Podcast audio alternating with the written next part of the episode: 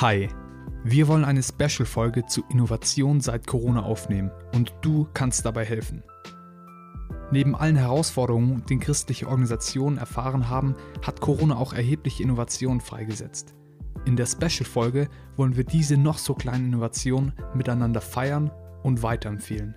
Dazu bist du gefragt. Hat deine Organisation in der Pandemie etwas verändert oder ausprobiert, das es wert ist zu teilen? Dann schick uns doch einfach eine kurze Nachricht. Infos findest du in den Show Notes. Du fragst dich, welche Innovation es wert ist, geteilt zu werden? Ganz einfach.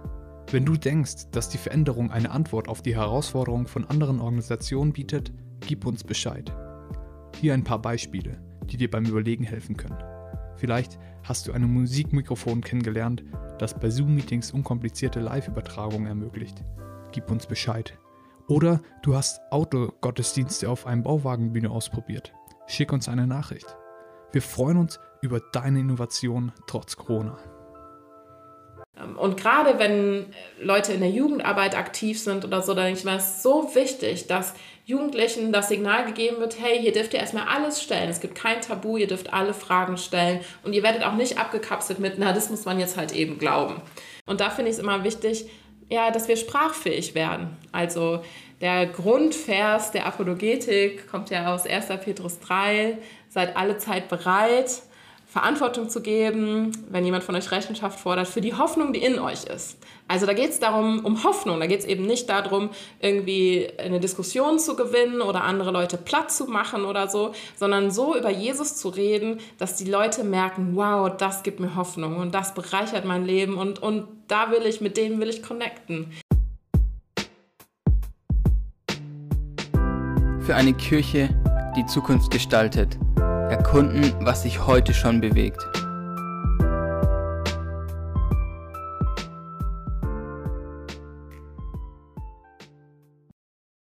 Herzlich willkommen zu einer neuen Folge des Ecclesiumpreneur Podcasts. Mein Name ist Silas, ich studiere Theologie und ich finde es total spannend, verschiedene Formen von Kirche zu entdecken. Und ich bin heute wieder gemeinsam mit meinem Co-Moderator ähm, zusammen, Micha. Ja, Servus aus Tübingen. Ich studiere hier auch Theologie und ich liebe es, Fragen zu stellen und deshalb auch dieser Podcast. Und heute haben wir Julia mit dabei. Julia, schön, dass du da bist. Danke, dass ich dabei sein darf. Ja, es ist schön, dass du da bist. Ähm, ja, Julia Garschagen ist ähm, Gesamtleiterin für das Zacharias-Institut in Deutschland und auch der Schweiz und in Österreich, also dem Dachverband. Und sie hat vielfältige Leitungserfahrungen unter anderem zum Beispiel in der Leitung des deutschlandweiten Jugendevents Jesus House, kennen ja viele von euch vielleicht, und dem Jugendprogramm von ProChrist, also Jesus House ist Jugendprogramm von ProChrist. Und über die Vision für das Zacharias-Institut sagt sie, wir wollen mit Menschen, die unsere Gesellschaft prägen, über Jesus ins Gespräch kommen. An den Hochschulen, in der Wirtschaft und der Politik, ebenso wie bei Jugendevents. Ja, Julia, vielen Dank, dass du da bist. Und schön, dass du da bist. Yes, ich freue ähm, mich. Jetzt habe ich dich ja schon vorgestellt als Leiterin für das Zacharias-Institut. Jetzt würde uns natürlich interessieren, ja, was ist das Zacharias-Institut denn eigentlich? Und was ist euer Ziel? Das ist eine gute Frage. Wahrscheinlich ist den meisten das nicht bekannt. Das ist auch überhaupt nicht schlimm, weil das keine, äh, wir sind nicht viele, nicht groß. Kleiner, aber fein hoffentlich. Ähm, Zacharias Institut für Wissenschaft, Kultur und Glaube und das, was wir machen, steckt eigentlich schon im Namen. Also wir äh, wollen gerne den, in den Dialog gehen zwischen diesen drei Disziplinen, Wissenschaft, also sowohl Geisteswissenschaft als auch Naturwissenschaften, ähm, der Kultur, Medien, das, was da an Themen in der Gesellschaft äh, so ist und eben dem Glauben. In unserem Fall ist das der christliche Glaube, also ich bin auch Theologin und das tun wir da, wo Menschen sind, die diese Gesellschaft prägen. Also das, was uns ganz stark am Herzen liegt, ist einen Glauben zu prägen, der sowohl Herz hat als auch Hirn.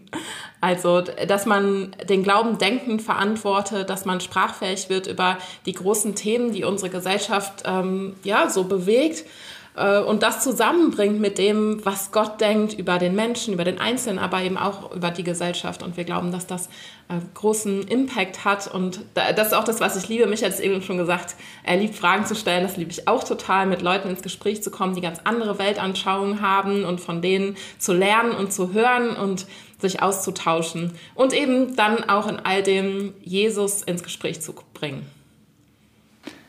Und wie sieht es so konkret aus in eurer Arbeit? Also was macht ihr konkret? Wie sieht das aus? Ja, sehr, äh, sehr vielfältig. Also vor allem sind wir tatsächlich Referenten. Also ich bin häufig an Universitäten, äh, wenn da christliche Hochschulgruppen Veranstaltungen machen, Hörsaalvorträge, wo dann Leute eingeladen werden, aller Weltanschauungen, Glaubensrichtungen, dann halte ich da Vorträge über die großen Fragen im Leben, also sowohl die existenziellen Fragen, äh, Glück und Sinn und ähm, alle diese Dinge, aber dann auch die großen Anfragen, die Leute an den Glauben haben. Also wie ist das eigentlich äh, mit Naturwissenschaft und Glaube? Was ist mit den ganzen anderen Religionen? Ist nicht arrogant von den Christen zu sagen, nur ihr Weg führt zu Gott. Ähm, wie ist das mit der Heuchelei in der Kirche? Gestern habe ich äh, einen Vortrag gehalten in, naja, in Belgien von meinem Office aus äh, über die große Frage nach dem Leid. Das ist natürlich äh, eine der tiefsten Fragen, die die Menschheit hat, sowohl, glaube ich, emotional als auch intellektuell eine ganz große Frage. Also genau, viel an Universitäten, ähm, auch immer mal wieder in der Wirtschaft. Auch da werden wir dann eingeladen von Christen, die sagen, wir wollen ähm, so ein Event veranstalten. Ich bin auch viel in Gemeinden unterwegs. Ähm, einer meiner Kollegen ist ganz stark auch in der Politik engagiert, also ähm, sehr vielfältig. Dieses Haus hast du eh schon erwähnt, da darf ich in der Leitung sein jetzt seit einigen Jahren und das äh, macht mir auch total viel Spaß. Ja, total cool. Und aber wie ist es denn so passiert, dass dieses Thema so wichtig für dich wurde, also so vom Glauben zu reden und als Referentin auch dafür zu arbeiten? Hm. Also bei mir ist es so, dass ich, also ich habe ganz tolle Eltern, ähm, aber das war jetzt nicht so, dass ähm, mir der Glaube so total in die Wiege gele gelegt wurde. Also ähm, ja, das war einfach bei uns nicht so Thema. Und ich bin dann ähm, eingeladen worden, aber von einer Freundin doch mal da mit in so eine Gruppe zu kommen. Und das habe ich dann gemacht und fand es da irgendwie auch ähm, ganz nett. Und das, was mich dabei am allermeisten fasziniert hat, war eigentlich Jesus. Also die haben halt eben Geschichten von Jesus erzählt und ich dachte, wow, ähm, einer, der so mit Menschen umgeht, der so, wo die Liebe irgendwie aus jedem Knopfloch rauskommt, der zu den Outsidern geht und äh, für die religiösen, manchmal auch Heuchler, äh, sehr, sehr strenge Worte hat. Das fand ich total attraktiv und ich dachte, wenn Gott so ist wie der Jesus, den will ich kennenlernen. Und äh, dann komme ich aber aus einer Familie, wo Denken was total Gutes ist. Also mir ist früh beigebracht worden, stell Fragen und das ist total wichtig. Und ich glaube, wenn das jetzt ähm, die Gemeinde, in die ich da, wo ich da Anschluss gefunden habe, eine Gemeinde gewesen wäre, die mir vermittelt hätte, naja, das muss man halt einfach glauben.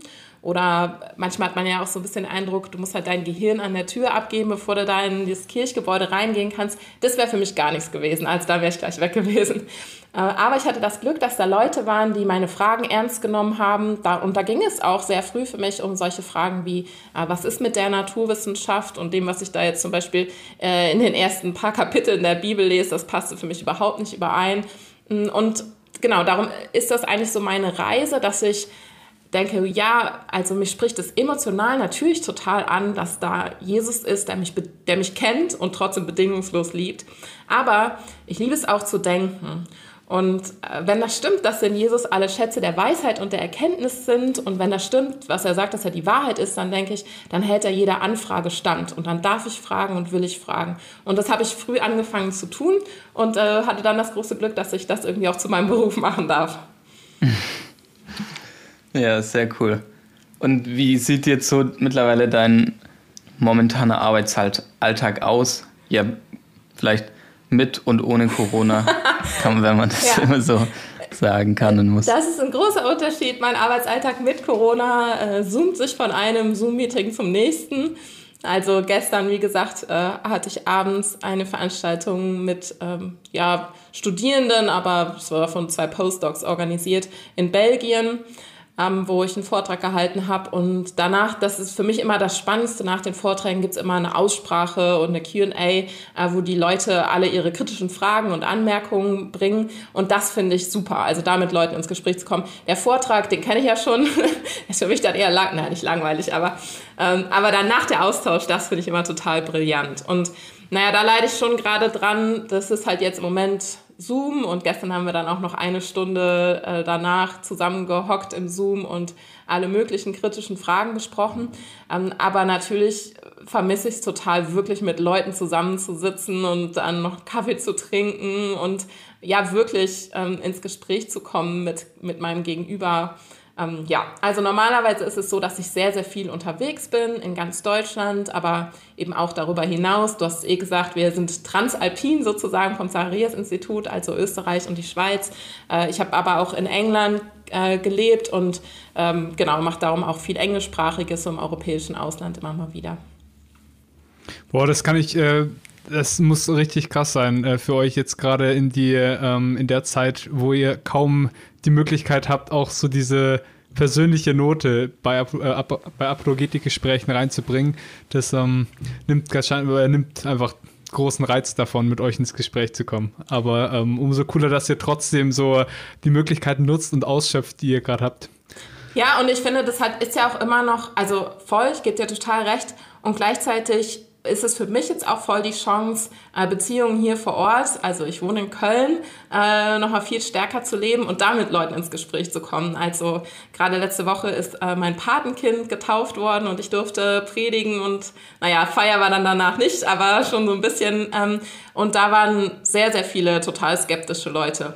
Und äh, ja, also das ist ja nichts, was jetzt nur auf den Beruf und auf irgendwelche Fahrten an die Uni in Tübingen oder Berlin oder so beschränkt ist, sondern äh, das ist einfach was, was man im Alltag mitnimmt, äh, die Begeisterung für Jesus. Und immer wieder treffe ich Leute, die sagen, ey krass, ich habe eigentlich noch ganz selten jemand getroffen, der das irgendwie vielleicht auch mal aus wissenschaftlicher Perspektive ähm, sieht oder der da gute Gründe für hat. Oder vielleicht sind sie einfach davor noch nie mit jemandem darüber ins Gespräch gekommen. Und das erlebe ich, das finde so cool, dass Leute das dann aber auch echt fasziniert. Also, dass sie, dass sie, nicht ich fasziniere sie, sondern die Dinge, also, also eigentlich Jesus, dass, ähm, ja, dass, dass es scheinbar irgendwie selten den Leuten unterkommt, aber die Leute haben ja große Fragen. Gerade jetzt in der ganzen Pandemiezeit fragt man, glaube ich, auch noch mal ganz anders. Ähm, und, und dass dann, dass da Leute gibt, die denken, glauben und sprachfähig sind, ist, glaube ich, was total Wichtiges und macht total Spaß. Das glaube ich, ja. Hm, was mich noch interessieren würde, ist so, woher hast du dir das ganze Wissen angeeignet? Also hast du das vor allem durch Studium bekommen oder durch deine Ausbildung oder hast du dir das alles selbst angelesen? Weil, also mich und, mich und ich studieren ja auch Theologie und ist nur bedingt immer Teil des Studiums. Also wie hast du dir dieses Wissen angeeignet? Hm, ja, ich glaube, ich bin immer dabei, neu zu lernen. Also es ist jetzt nicht so, dass ich so die Mega-Checkerin ja, bin. ja. Aber ich meine, dein Beruf verlangt es ja, Expertin in dem Gebiet zumindest zu sein, ja. Ja, oder zumindest so zu tun. so zu tun. nee, also hoffentlich ist auch ein bisschen was dahinter. Ähm, also, wie gesagt, das hat bei mir relativ früh schon als Teenie angefangen, dass ich angefangen habe, da Bücher zu lesen und das, was mir so in die Finger gekommen ist, ähm, ja, mir auch anzueignen. Ähm, ich habe natürlich im Studium total viel Wertvolles gelernt. Ich liebe die Theologie. Äh, in der deutschen Theologie ist tatsächlich die Apologetik oft eher negativ konnotiert. Das hat mit unserer Geschichte zu tun und das kann ich teilweise auch echt verstehen. Da kommen wir vielleicht auch nachher eh nochmal drauf. Ähm, ich habe, wie gesagt, ja auch in London studiert und habe da auch aus dem englischsprachigen Kontext vieles mitbekommen, was sehr, sehr hilfreich ist. Mich interessiert einfach total der Dialog von Glaube und Kultur. Ähm, man könnte das auch öffentliche Theologie nennen. Darüber wird jetzt gerade auch in Deutschland sehr viel äh, nachgedacht. Ähm, und ja, also ich glaube, ich natürlich, ich lese viele Bücher, ich höre Podcasts und so weiter. Ich bin, aber vor allem lerne ich, glaube ich, dadurch, dass ich mit Leuten im Gespräch bin. Also, dass ich versuche zumindest gut zuzuhören. Ähm, und natürlich, wenn ich jetzt über irgendein Thema was vorbereite, dann und dann Vorträge dazu halte und danach in der Q&A darüber bin und so, dann prägen, prägen sich die Sachen natürlich äh, ein. Hoffentlich tun sie das. Aber es ist, ein, es ist einfach ein dauerhaftes Lernen, weil natürlich auch immer wieder neue Themen in unserer Gesellschaft relevant äh, werden. Also was ich zum Beispiel total empfehlen kann, ist die Zeit zu lesen. Äh, das bildet sehr. Und äh, ich glaube, das ist total cool als Christ. Ähm, in der ein, also ich glaube, Karl Barth hat es mal gesagt, in der einen Hand die Bibel zu haben und in der anderen die Zeitung oder das Tablet oder was, wo auch immer du deine Medien herkriegst. Und das eine ähm, durch die Brille des anderen zu lesen und das miteinander ins Gespräch zu bringen. Ja, das ist ein total gutes Bild dafür, finde ich, ja. Hm. Als Zacharias-Institut seid ihr Teil oder ja, eine Partnerorganisation von ähm, RCDM, die ja das Ministry ist oder war von ähm, Ravi Zacharias. Ähm, den kennen erstmal nicht so viele, aber ähm, da, der ist ja jetzt verstorben und da gab es ja einige Vorwürfe, die gegen ihn vorgebracht wurden. Und ja, wie geht ihr selber damit als Zacharias-Institut um und wie verändert es auch eure Arbeit? Mm, ja, ich glaube, ich erzähle kurz einmal den Hintergrund, genau, weil wahrscheinlich ja. nicht alle darüber wissen. Das ist auch voll okay.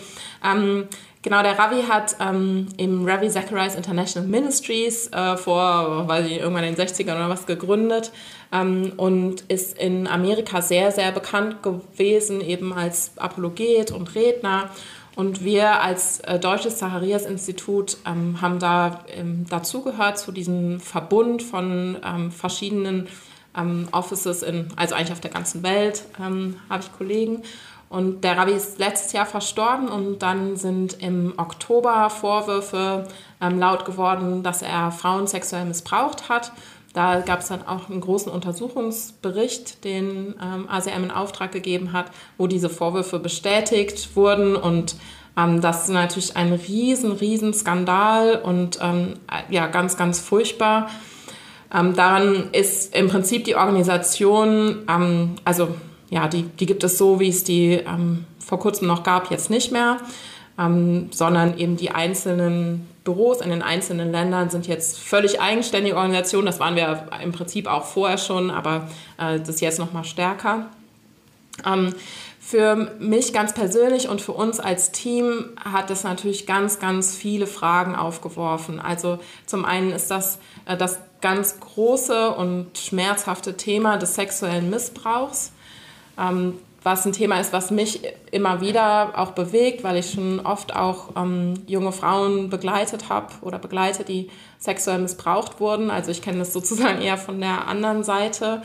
Ähm, und dann spielen natürlich jetzt aber ganz viele andere Faktoren da noch mit rein. Also sexueller Missbrauch von christlichen Leitern ist natürlich noch mal schlimmer, weil ähm, wir als Christen eigentlich einen anderen, äh, noch mal höheren Standard haben. Ähm, und, und da die Frage ist, wie geht das damit zusammen, dass jemand über Integrität spricht, dass jemand äh, Jesus nachfolgt und dann aber solche Dinge tut. Und dazu kommt ja dann nicht nur der sexuelle Missbrauch, sondern es ist ganz krasser Machtmissbrauch und es ist auch geistlicher Missbrauch. Also, äh, weil natürlich ein geistlicher Leiter, der sowas tut und dann auch noch Sachen sagt, wie das, ähm, ja, ist jetzt so der der Reward Gottes äh, für meine, meine Taten da. Also das ist alles ganz, ganz, ganz schrecklich. Und, und dazu kommt dann natürlich die Frage, wie kann das sein, dass es da eine Organisation gibt, die geleitet wird von jemandem, der solche Dinge tut und die von all dem nichts mitbekommt. Also wer hat da nicht aufgepasst? Äh, wir haben uns viel auseinandergesetzt mit, äh, was im Englischen Betrayal Blindness heißt, also dass man ganz häufig voreingenommen ist, äh, aus persönlichen Gründen, weil man einen Menschen gut kennt und sagt, den mag ich doch und ich weiß ja, wer der ist. Und dann auch äh, gibt es organisatorische Blindheit. Also wir sind die Gemeinde oder der Verband oder die, äh, ja, dieser, dieser Verein oder so. Und, äh, und, und das wollen wir weiter erhalten. Und dann guckt man nicht so genau hin oder stellt gewisse Fragen nicht oder so. Ähm, ja, also da gibt, es sind einfach ganz, ganz viele Komponenten, die uns ganz tief bewegen. Am schlimmsten ist das natürlich für die Frauen, äh, für die Überlebenden, ähm, die ja einfach jahrelang sehr gelitten haben und denen auch einfach nicht geglaubt wurde. Und das ist eine der wichtigsten Takeaways für mich. Ich, ich weiß das eigentlich. Also jede vierte Frau, Zahlen sind ein bisschen unterschiedlich, aber jede vierte Frau in Deutschland hat schon mal sexuelle Übergriffigkeit erlebt. Ähm, und, und es ist wichtig, erstmal das zu glauben, wenn so etwas äh, vorgetragen wird und gesagt wird. Da haben wir auch versagt als, ähm, als Organisation. Ähm, ja, also da gibt es jetzt ganz, ganz viel zu lernen. Für uns bedeutet das ähm, eben nochmal stärker. Wir waren auch schon vorher äh, in unseren Ländern unabhängig, aber das werden wir jetzt nochmal stärker. Wir werden auch den Namen unseres Instituts natürlich verändern. Ähm, gucken uns auch unsere eigenen Strukturen an, wie ist das mit Accountability und sowas alles.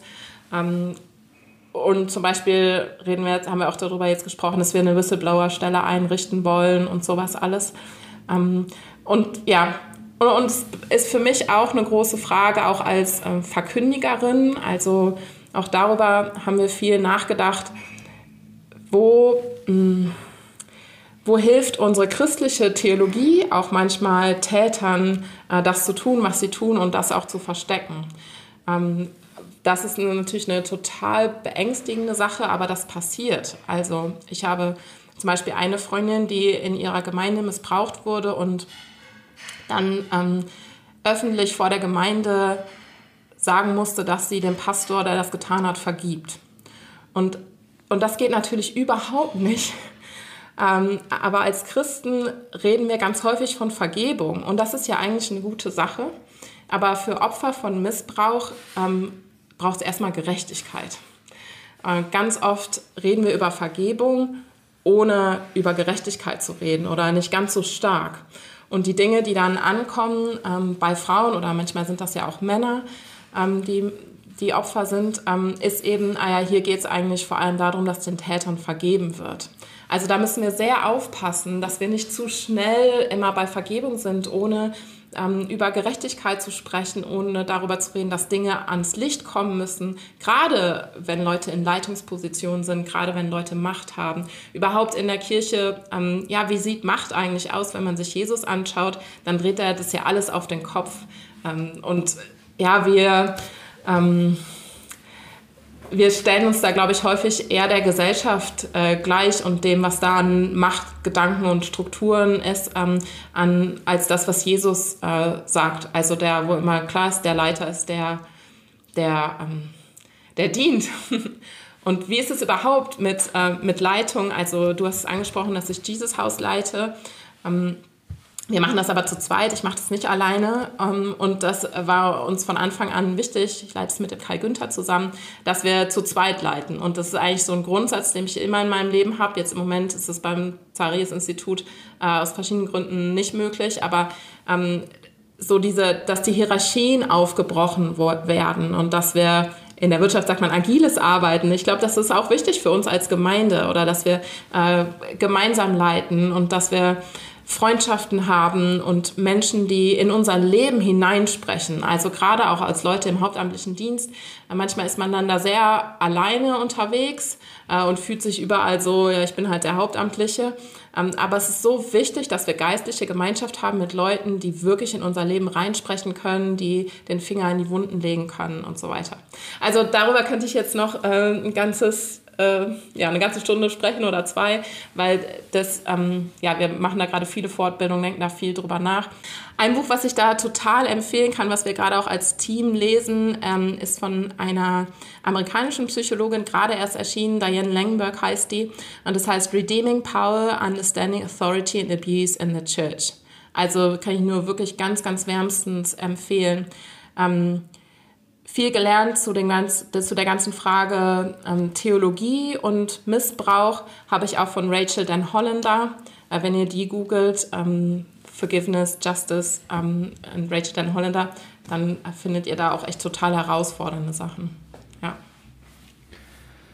Vielen Dank äh, für den Einblick, gerade auch in deinen also Arbeitsalltag, beziehungsweise, also wir hatten im Vorgespräch auch schon darüber gesprochen, dass es natürlich gerade viel Raum einnimmt, einfach von der Leitung auch dem, des Zacharias-Instituts. Mhm. Und deshalb ähm, danke dafür, dann den Einblick zu geben und ähm, ja auch irgendwie einen Einblick da reinzugeben, wie die Auseinandersetzung und ähm, aus, ähm, genau, die jetzt auch dem Nachgehen ähm, des Ganzen, wie das bei euch in der Institution aussieht.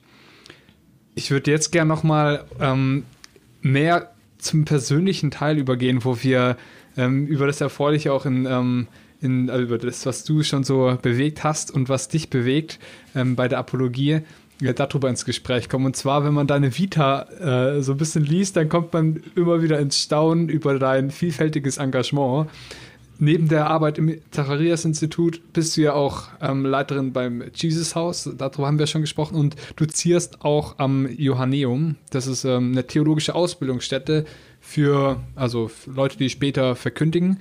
Und da gehst du, da hast du ja selbst auch die Ausbildung genossen.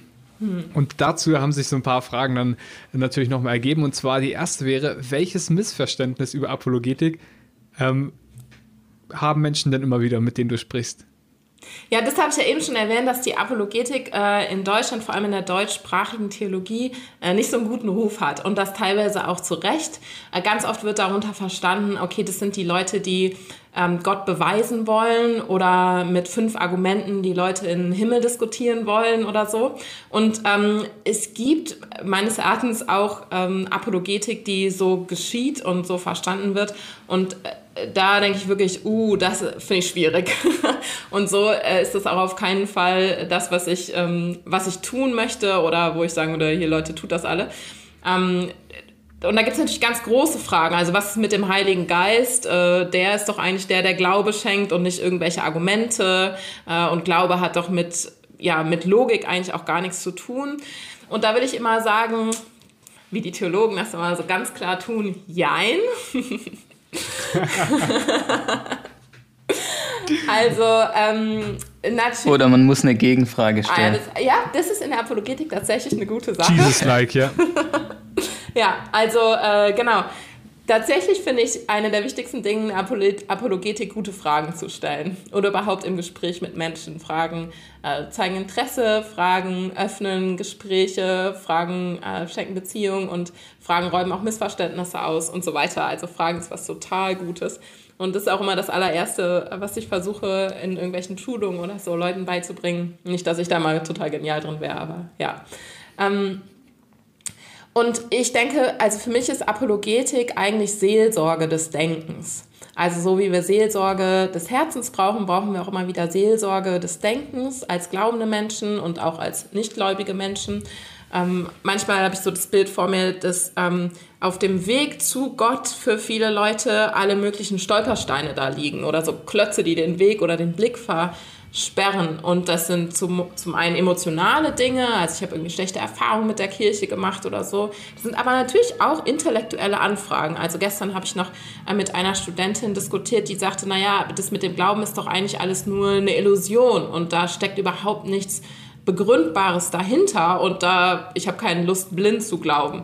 Und dann denke ich, nee, dazu habe ich auch keine Lust. Also das, worauf ich mein Leben baue, wo ich darauf vertraue, das muss natürlich hinterfragbar sein und das muss gut begründet sein. Und natürlich ist aber auch klar, dass ich auf, nicht auf alle Fragen eine Antwort habe und dass das nicht zwei fix drei ist, ähm, sondern dass es ein Einlassen ist auf Gespräch, auf Beziehung und Menschen mit auf den Weg nehmen oder mich auch von Menschen mit auf den ne Weg nehmen lassen. Also ähm, emotionale Stolpersteine, intellektuelle Stolpersteine und ganz stark auch immer wieder, vor allem so in den letzten Jahren merke ich das, moralische Stolpersteine. Also die großen Fragen, wie, wie ist eigentlich die Kirche drauf sozusagen. Ne? Sind, da sieht man viel Heuchelei, sexueller Missbrauch haben wir schon angedeutet, Machtmissbrauch. Ähm, ihr kauft euch goldene Wasserhähne und äh, lasst die Armen verhungern oder so. Die Kirche sind die nicht alle homophob und äh, mit Frauen können sie auch nicht richtig umgehen und so weiter. Also das sind große moralische Anfragen, die Menschen haben an die Christen, aber dann häufig auch eben an Gott. Also was sagt das denn aus äh, über den Charakter Gottes, wenn seine Stellvertreter oder sein Bodenpersonal so ist? Und da, glaube ich, kann die Apologetik helfen, immer wieder Stolpersteine ein bisschen zur Seite zu räumen. Also darum ist für mich Apologetik Dialog, Gespräch, ja, auch gute Argumente, aber Apologetik hat auch ganz viel mit dem Leben zu tun.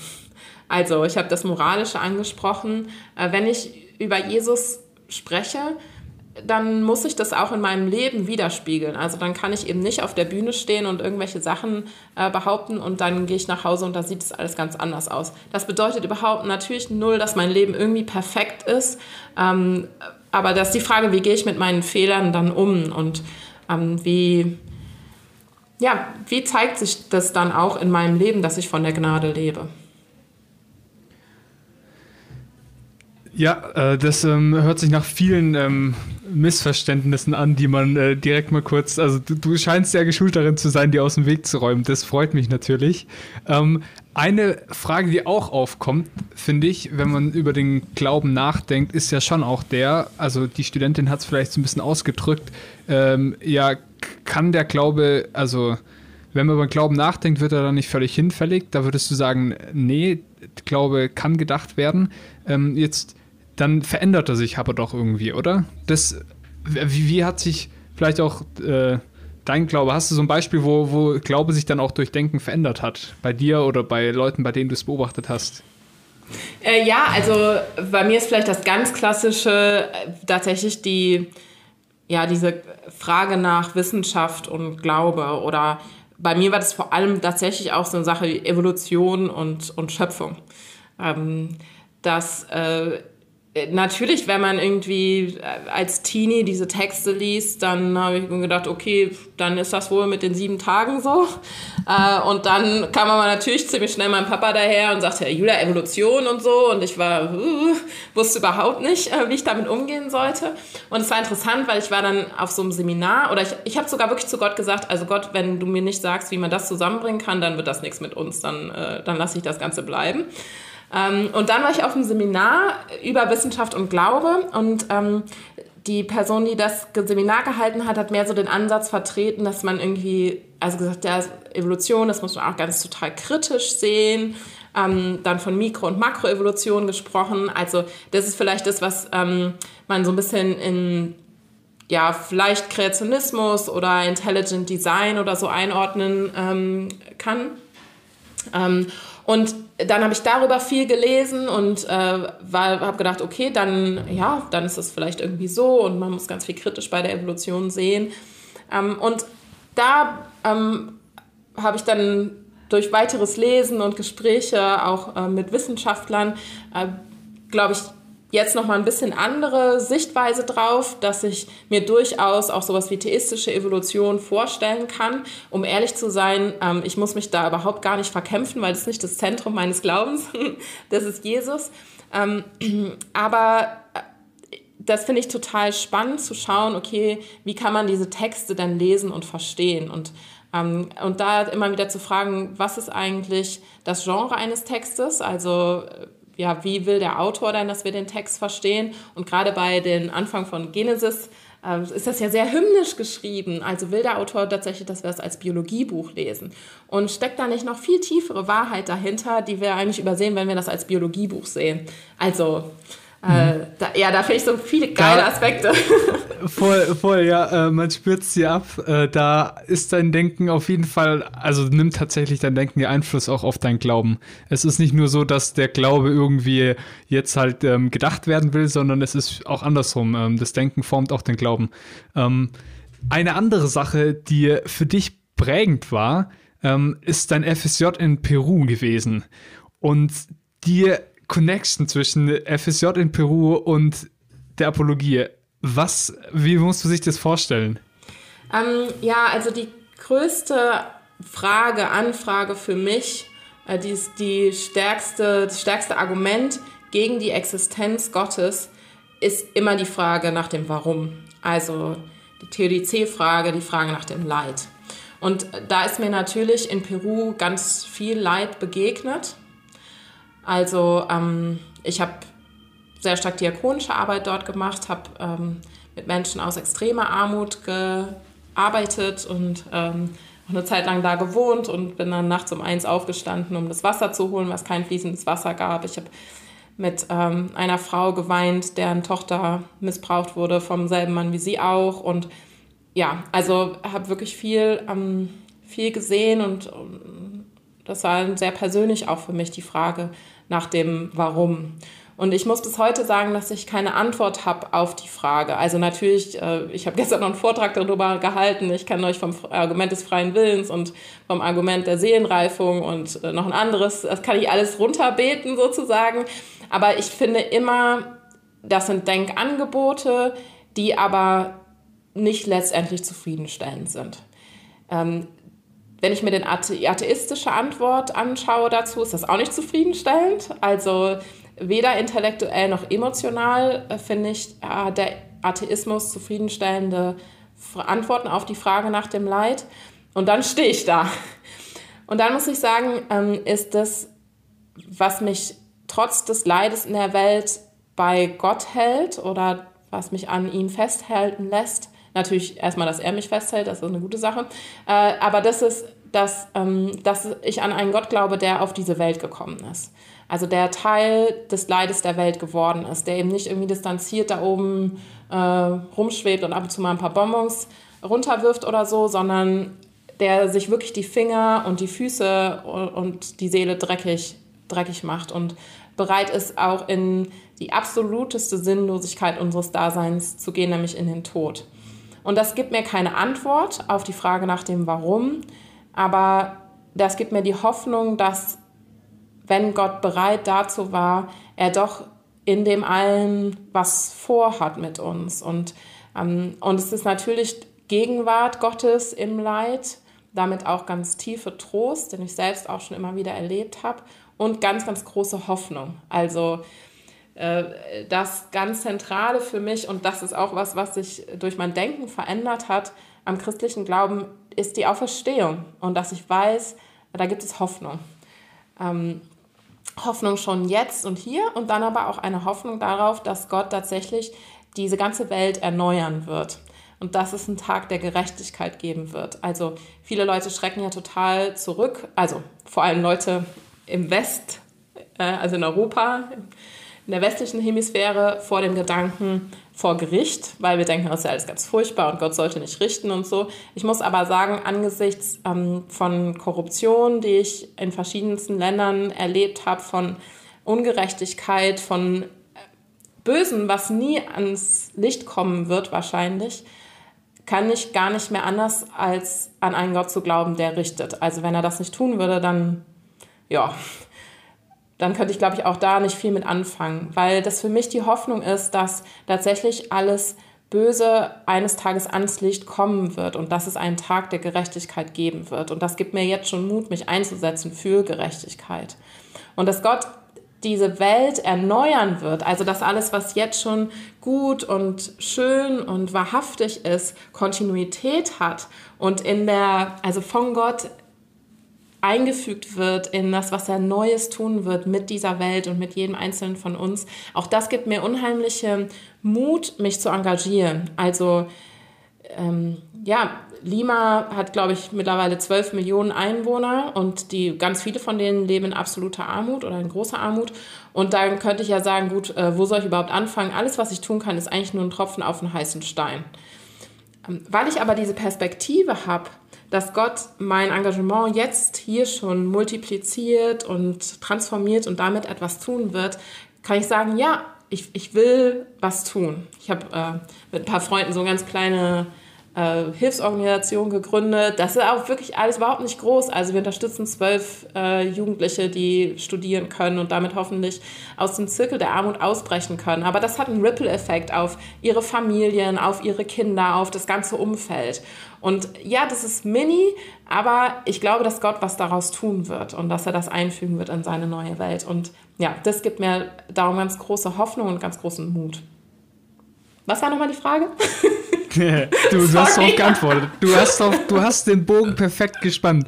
Am Schluss habe ich mich so gefragt, so, okay, und was hat das mit deinem FSJ zu tun? Aber du hast es gesagt. Ähm, aus dem FSJ in Peru, wo du viel Leid und die Frage nach dem Warum erlebt hast, äh, ist so ein, ähm, eben, ist nochmal diese Arbeit auch jetzt entstanden mit den zwölf Studierenden. Richtig toll. Ähm, eine weitere Frage, du hast von einer moralischen Anfrage ans Christentum gesprochen mhm. und da stellt man sich natürlich schon auch immer wieder so, so, die Frage, oder die Frage wird einem viel mehr gestellt, naja, aber ist das Christentum nicht letztlich homophob und frauenfeindlich zum Beispiel? Ich frage mich, oder jetzt auch für Gemeindemitglieder oder sowas, ja, die das ähm, im Alltag hören, du hörst es als ähm, irgendwie, du hörst es von deinem Arbeitskollegen und dann denkst du so, ja, was, äh, was antwortest du drauf? Ähm, wie würdest du auf sowas eingehen, auf so mhm. Fragen? Ja, also zum einen würde ich immer sagen, dass ich ähm, viele Leute oder etliche Leute kenne, die zum Beispiel homosexuell sind und sich sehr stark ausgeschlossen fühlen oder gefühlt haben von äh, Christen oder von Gemeinde und die da sehr verletzt wurden. Und da würde ich immer als allererstes sagen, dass mir das unendlich leid tut und dass ähm, ja, ich das schlimm finde, weil ich denke, dass das nicht die Jesus-Art ist. Also wenn ich mir Jesus anschaue, dann ist das so, dass alle kommen können. Und Jesus ist der inklusivste von allen. Und das ist, also wenn man sich das mal anschaut im damaligen Kontext, was, wo Jesus überall absolut grenzüberschreitend ist. Also dass der mit so einer Frau spricht, überhaupt schon mal eine Frau und ein Mann in der Öffentlichkeit, das ging gar nicht. Und dann auch noch kommt die aus Samarien. Äh, das sind eigentlich die Unreinen und die Feinde und die Ausländer, mit denen wir gar nichts zu tun haben. Und, und dann ist das auch noch eine, die, ja, sexuell ist jetzt auch irgendwie nicht ganz so äh, mit den Regeln hatte. Also das ist jetzt, glaube ich, schon ihr sechster Mann, mit dem sie da unterwegs ist und auch nicht verheiratet und so. Und äh, was macht Jesus? Mit der sucht er das Gespräch, schickt seine Leute zu Aldi, damit er die alleine treffen kann in der Mittagshitze. Auch das äh, ist für ihn okay. Und die wird die erste Evangelistin. Also die lässt ihren Kelch beim Brunnen stehen und rennt und sagt allen, hey, ich habe da jemanden getroffen, kommt und checkt ihn aus. Also ähm, inklusiver als Jesus äh, kann man eigentlich gar nicht sein. Und wir übersehen das häufig, weil vieles davon für uns so normal ist. Und da sieht man auch interessanterweise, was das Christentum für eine krasse Einfluss auf unsere Kultur hatte, dass das für uns so normal ist. Das war nämlich ähm, weder bei den Römern noch bei den Griechen ähm, noch irgendwo in einer anderen Weltanschauung so. Ähm, genau, also das sehe ich da immer wieder in, bei Jesus und dann denke ich, oh, das, so sollten wir als Christen doch auch sein. Äh, und darum will ich immer sagen, erstmal, dass mir das total leid tut, wenn jemand sowas erfahren hat. Ähm, ja. Ja. Also so gewissermaßen auf der einen Seite äh, erstmal wieder dieses auch Einfühlende und äh, Ernstnehmende der, der Frage, die dahinter steht, auch, die auch in, hinter einem Vorwurf stehen kann letztlich. Ne? Also wie könnt ihr als Christen ähm, homophob oder frauenfeindlich sein oder ausgrenzend sein? Ähm, das, das passt auch irgendwie nicht zusammen so. Ähm, da dieses Verständnis für die Menschen zeigen und für die Nöte, die man auch sieht und gleichzeitig ähm, auch wenn da eine rationale, also wenn man irgendwie auf eine rationale Frage gestellt wird, so der Hinweis darauf, ähm, das, das Christentum hat durchaus oder der christliche Glaube hat durchaus sehr viel ähm, Toler, also sehr viel Toleranz, die wir jetzt als normal voraussetzen, geschaffen. Oder dass es eine mit eine Frucht des Christentums ist. ja, ähm, also so ich glaube, äh, hm? ja, also beim Anfang ähm, man muss aufpassen, dass es nicht irgendwie so eine Masche wird, ne? mhm. Sondern äh, also Verständnis zeigen, dass das ist nicht irgendwie, ah ja, da habe ich jetzt mal den Haken dran oder so. Ja. Weil ich glaube, dass äh, von ganz vielen solcher Anfragen kann ich auch total viel lernen. Also das eine der ersten Sachen, die ich mich immer frage, wenn ich äh, solche Kritik bekomme oder höre, ist, wo hält mir das den Spiegel vor? Und das muss uns als Christen den Spiegel vorhalten dass äh, in manchen Sachen die Gesellschaft irgendwie näher fast an Jesus dran ist als wir, das ist doch eigentlich erschreckend. Also das, ähm, und da frage ich mich immer, was kann ich davon vom Evangelium her wertschätzen, von dem, äh, was die Person mir da entgegenbringt. Und auch immer, was ist eigentlich die Motivation dahinter? Also weil zum Beispiel, wenn jemand sagt, äh, ist, ist das nicht alles ganz frauenfeindlich, dann ist doch die Motivation dahinter eigentlich, ich will Gleichheit in der Gesellschaft und ich bin für Frauen. Und dann denke ich, hey, das bin ich ja auch. Also, und, und, und das war Jesus auch. Und das ist ja so unfassbar, dass ganz am Anfang da steht, sie sind alle im Ebenbild Gottes gemacht, Männer und Frauen.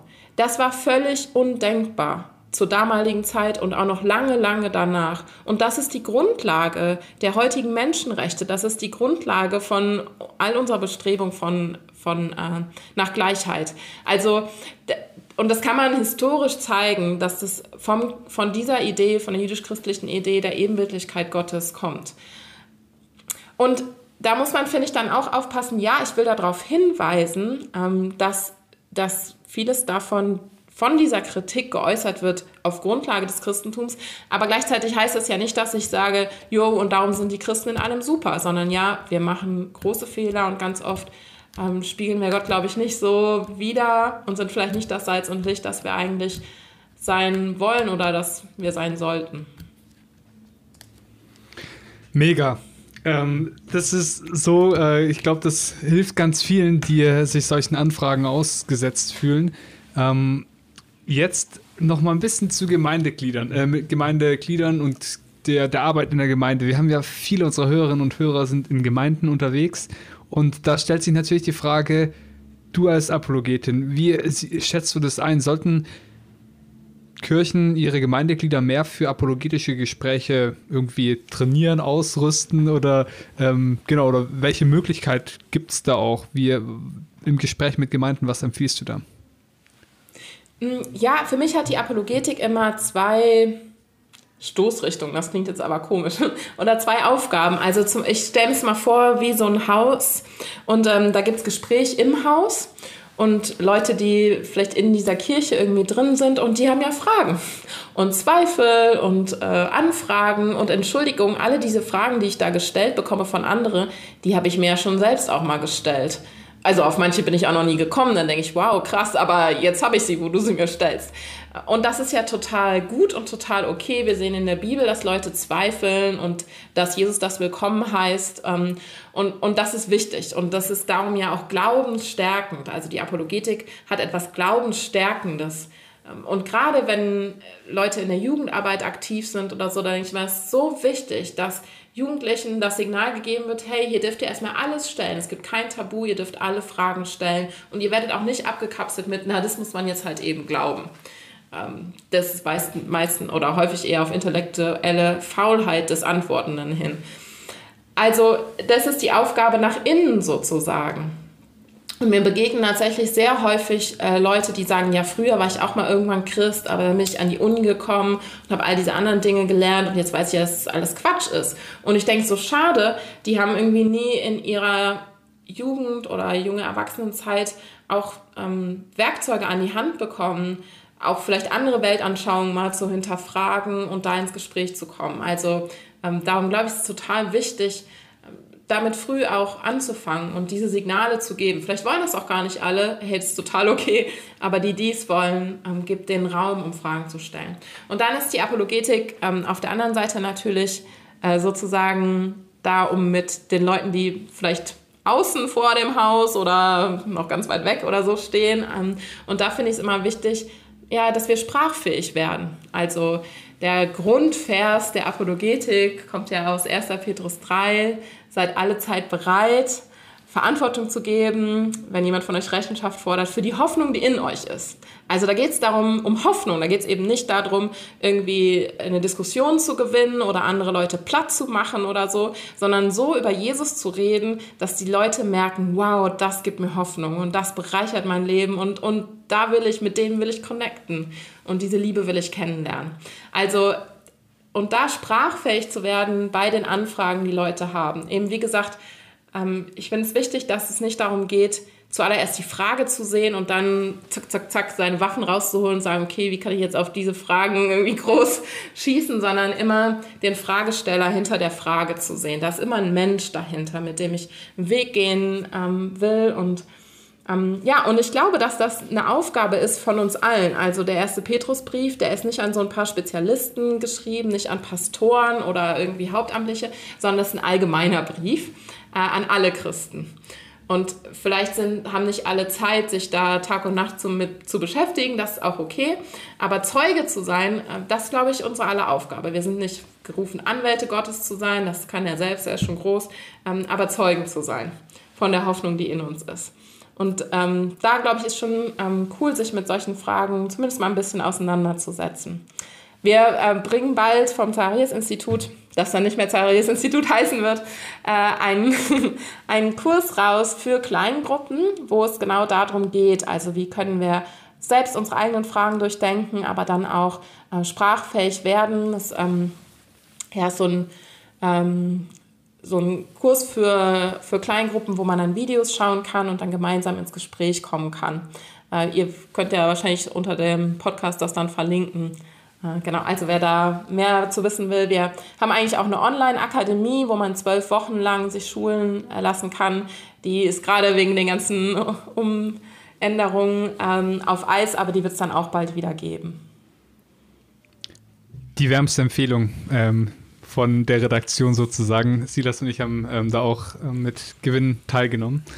Ähm, noch bevor wir zu den Schlussfragen übergehen, ähm, irgendwie, ich finde es so cool. Ähm, es gibt so viele, also du, du kannst so toll über den Glauben sprechen und ähm, für viele mag das auch so ein Moment sein, wo sie denken, ach ja, das ähm, gibt's, die macht halt keine Fehler und wenn ich irgendwie in apologetischen Gesprächen bin, dann fühle ich mich immer wie der dümmste Depp. Ähm, drum noch die, ab, äh, die abschließende Frage. Was war dein absolutes Apologetik-Desaster, aus dem du gelernt hast? Wie viel Zeit haben wir? also, der erste Vortrag, den ich an der Uni gehalten habe, das war in Düsseldorf. Das ist ja sowieso für Kölner nicht sowas. Ähm, äh, danach hat mir eine Person, also es gab genau eine Rückfrage, was glaube ich auch ein bisschen was über den Vortrag aussagt. Und das war aber eine ziemlich geile Rückfrage. Das war nämlich danach, ja, wie kann, ähm, wie kann das sein, dass Gott uns so bedingungslos liebt, ohne die Person anzusehen? Und da könnte man ja echt wunderbar Dinge zu sagen. Aber ich habe in dem Moment nur gesagt, ich weiß es nicht, ich bin nicht Gott. Es kamen dann keine weiteren Rückfragen mehr, was wahrscheinlich auch nicht verwunderlich ist. So, das ist das eine. Das andere ist, ähm, glaube ich, also das ist ja erstmal voll okay. Man muss nicht auf alles immer eine Antwort haben und man darf auch daneben greifen. Das ist voll okay. Ähm, und man darf lernen. Das finde ich gut bei Jesus. Das andere ist, glaube ich, ähm, wo ich immer wieder mich dann bei ertappe, ist, dass ich irgendwie dann doch mich so in die Defensive begebe und denke, oh, ich muss jetzt irgendwie Gott verteidigen oder ich muss jetzt ähm, da große Geschütze auffahren, um nur ja nicht zu verlieren. Und ich glaube, sobald ich in dieser Position bin, dann, dann sehe ich den anderen nicht mehr als Menschen und nicht mehr als jemand, mit dem ich gemeinsam fragen und auf dem Weg sein kann, sondern dann wird er irgendwie mein Gegner und das geht gar nicht. Also dann kann ich gleich aufhören mit dem Gespräch, glaube ich. Ähm, immer mal wieder rutsche ich da rein und das finde ich eigentlich total total blöd. Auch das ist vielleicht manchmal verständlich, aber wie gesagt, da können wir, glaube ich, ganz entspannt sein. Also wir müssen niemanden überzeugen oder irgendwo rein diskutieren, sondern hey, also ich denke mal, jetzt hat Gott mich dahingestellt, mit dieser Person zu reden. Ich sage das, was ich weiß und sage auch ganz offen manchmal, du, super Frage, keine Ahnung. Ähm, ist auch oft hilfreich. Auch Jesus hat nicht auf alle Fragen eine Antwort gewusst. Ähm, Jetzt habe ich den Faden verloren. Das, ähm, das äh, ist völlig, äh, völlig okay. Ähm, das äh, erleichtert es uns, ähm, mal zum Schluss zu kommen. Wissen, genau, äh, zum, zum Schluss zu kommen, aber vor allem auch ähm, zu wissen, dass ähm, nicht auf alles eine Antwort zu geben ist. Jesus hat es auch mit Rückfragen getan, deswegen ähm, können wir uns dem teilweise vielleicht anschließen, aber ähm, Silas, willst du uns vielleicht lieber nochmal yeah, mit in die Schlussfragen nehmen? noch eine Frage und zwar so wenn du eben gesagt hast, ja, dieses Desaster, dass das so für dich passiert ist, aber du hast ja jetzt schon mehrere Jahre sozusagen Berufserfahrung, mhm. was das angeht, sozusagen Vorträge zu halten und QAs und so zu geben. Gibt es da immer noch Fragen, die irgendwie neu sind oder ist es eigentlich, sind es eigentlich immer die gleichen Fragen? Mhm. Kommt auch immer wieder mal eine neue Frage oder ist es dann, wenn dann, wenn dann eine Frage kommt, dann ist vielleicht ein bisschen ein anderer Blickwinkel auf die Frage? Ja, ich glaube, meistens sind das dann nochmal andere Blickwinkel. Mhm. Ähm, doch, es gibt auch immer mal wieder Fragen, die, wo ich denke, wow, krass, darüber habe ich noch nie nachgedacht. Da muss ich mich nochmal zu Hause hinsetzen oder da muss mhm. ich nochmal mit irgendwem sprechen oder so. Ich habe einen Freund, der ist promovierter Physiker und dann ich höre nochmal mit dem so, mhm. wie das mir die ganzen naturwissenschaftlichen Sachen äh, erklären, weil das einfach nicht so ganz meine Expertise ist. Ähm, ich glaube, es ist aber wichtig, immer wieder zu sehen, hinter jeder Frage steckt ja ein Mensch und der hat erstmal seine ganz eigene und individuelle Geschichte. Und darum ist es wichtig, ja, gut hinzuhören, auch wenn ich denke, oh ja, tausendmal gehört, die Antwort weiß ich eh schon. Weil ja auch Fragen aus ganz unterschiedlicher Perspektive und unterschiedlicher Motivation gestellt werden können. Also wenn jemand zum Beispiel so sagt, oder fragt, warum lässt Gott denn Leid zu, dann kann es sein, dass es ein Philosophiestudent, der gerade aus einer Vorlesung über Leibniz kommt, oder es kann sein, dass es jemand, der gerade seinen Vater verloren hat, äh, oder eben jemand, der gerade ein FSJ in irgendeinem Land gemacht hat. Und es sind ja sehr unterschiedliche Gründe, warum ich das frage, warum die Person das fragt. Und darum ist das, was du eben gesagt hast, Micha, mit den Rückfragen auch so wichtig. Also erstmal, ich will die Person kennenlernen, ich will wissen, aus welchem Hintergrund kommt denn diese Frage. Äh, und, und dann muss meine Antwort vielleicht oder das, wo ich das, wo das Gespräch dann hingeht, ganz, ganz anders sein. Also mit dem Philosophiestudenten rede ich natürlich ganz anders als mit der Person, die gerade ähm, ihren Vater verloren hat. Und wo kommt für dich da auch rationales Argumentieren für den Glauben an seine Grenzen? Ach, immer wieder kommt das total an seine Grenzen. Ähm, also natürlich bei der Frage nach Leid habe ich eben schon gesagt, sowieso.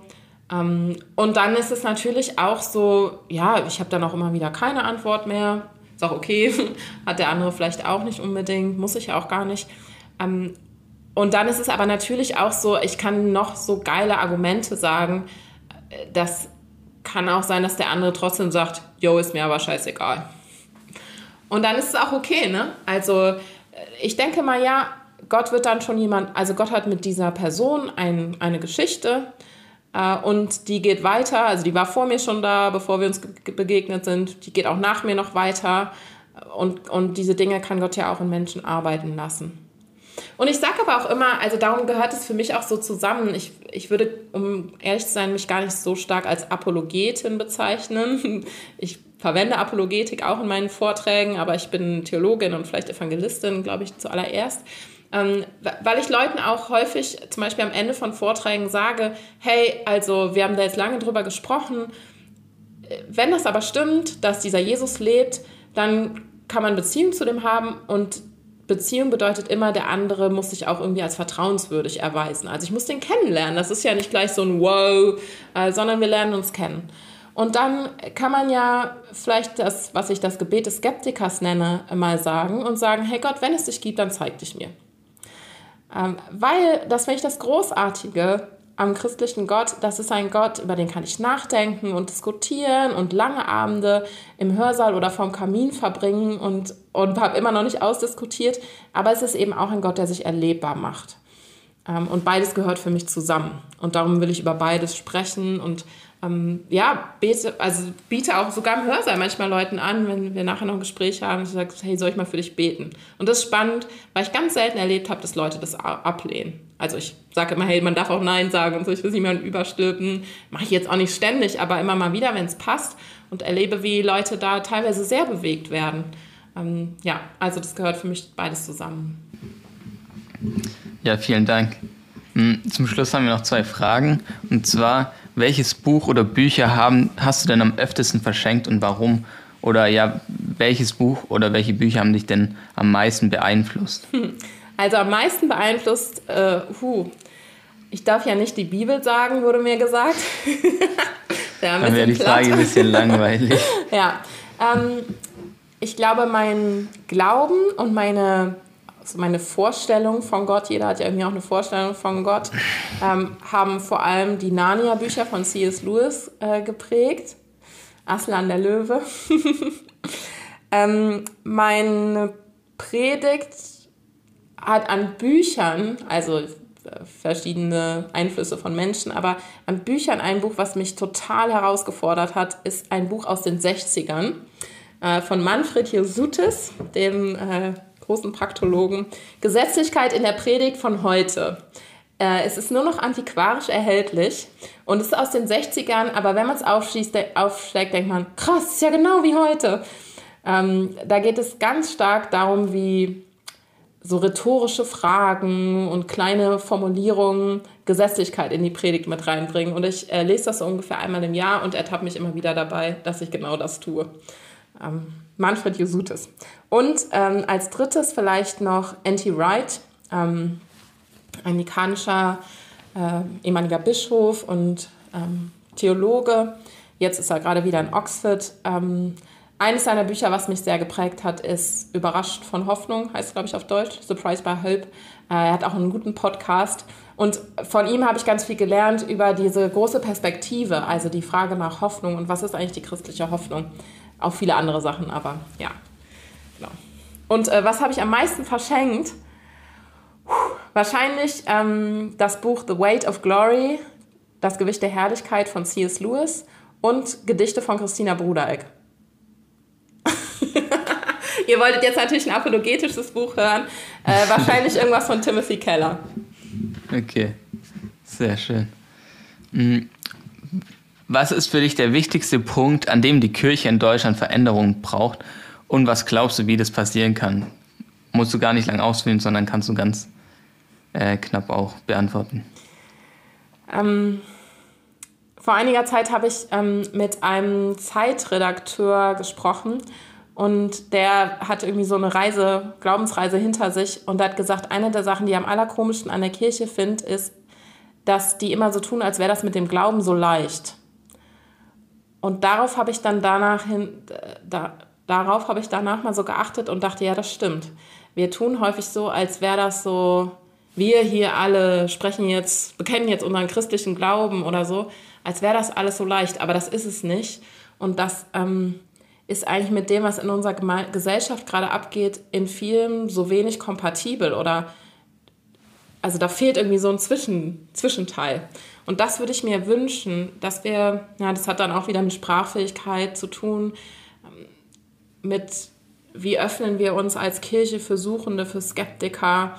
Das fängt mit ganz kleinen Sachen an, wie dass es einen Ablauf gibt, wo das Glaubensbekenntnis steht und nicht einfach der alle sich dann erheben und alle drumherum denken, hä, wo, wo bin ich hier gelandet? Ist doch vom Heiligen Geist eingegeben.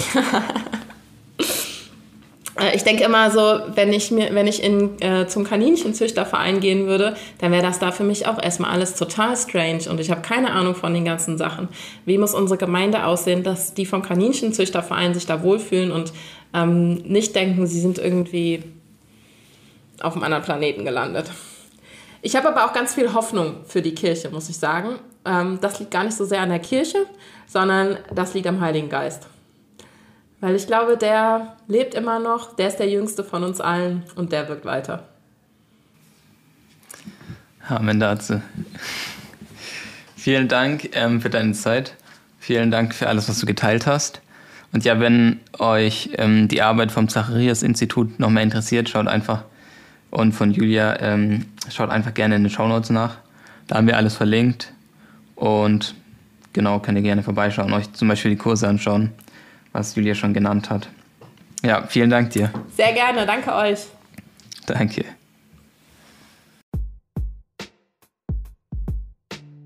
Wenn dich Dinge aus der Episode angesprochen haben, kannst du einfach mal in den Show Notes nachschauen, da gibt es noch mehr Informationen. Ansonsten freuen wir uns, wenn du den Podcast bewertest oder bei Social Media teilst. Das würde uns sehr helfen. Wenn du Anregungen hast, schreib uns gerne auf Instagram. Ansonsten bis bald. Ciao.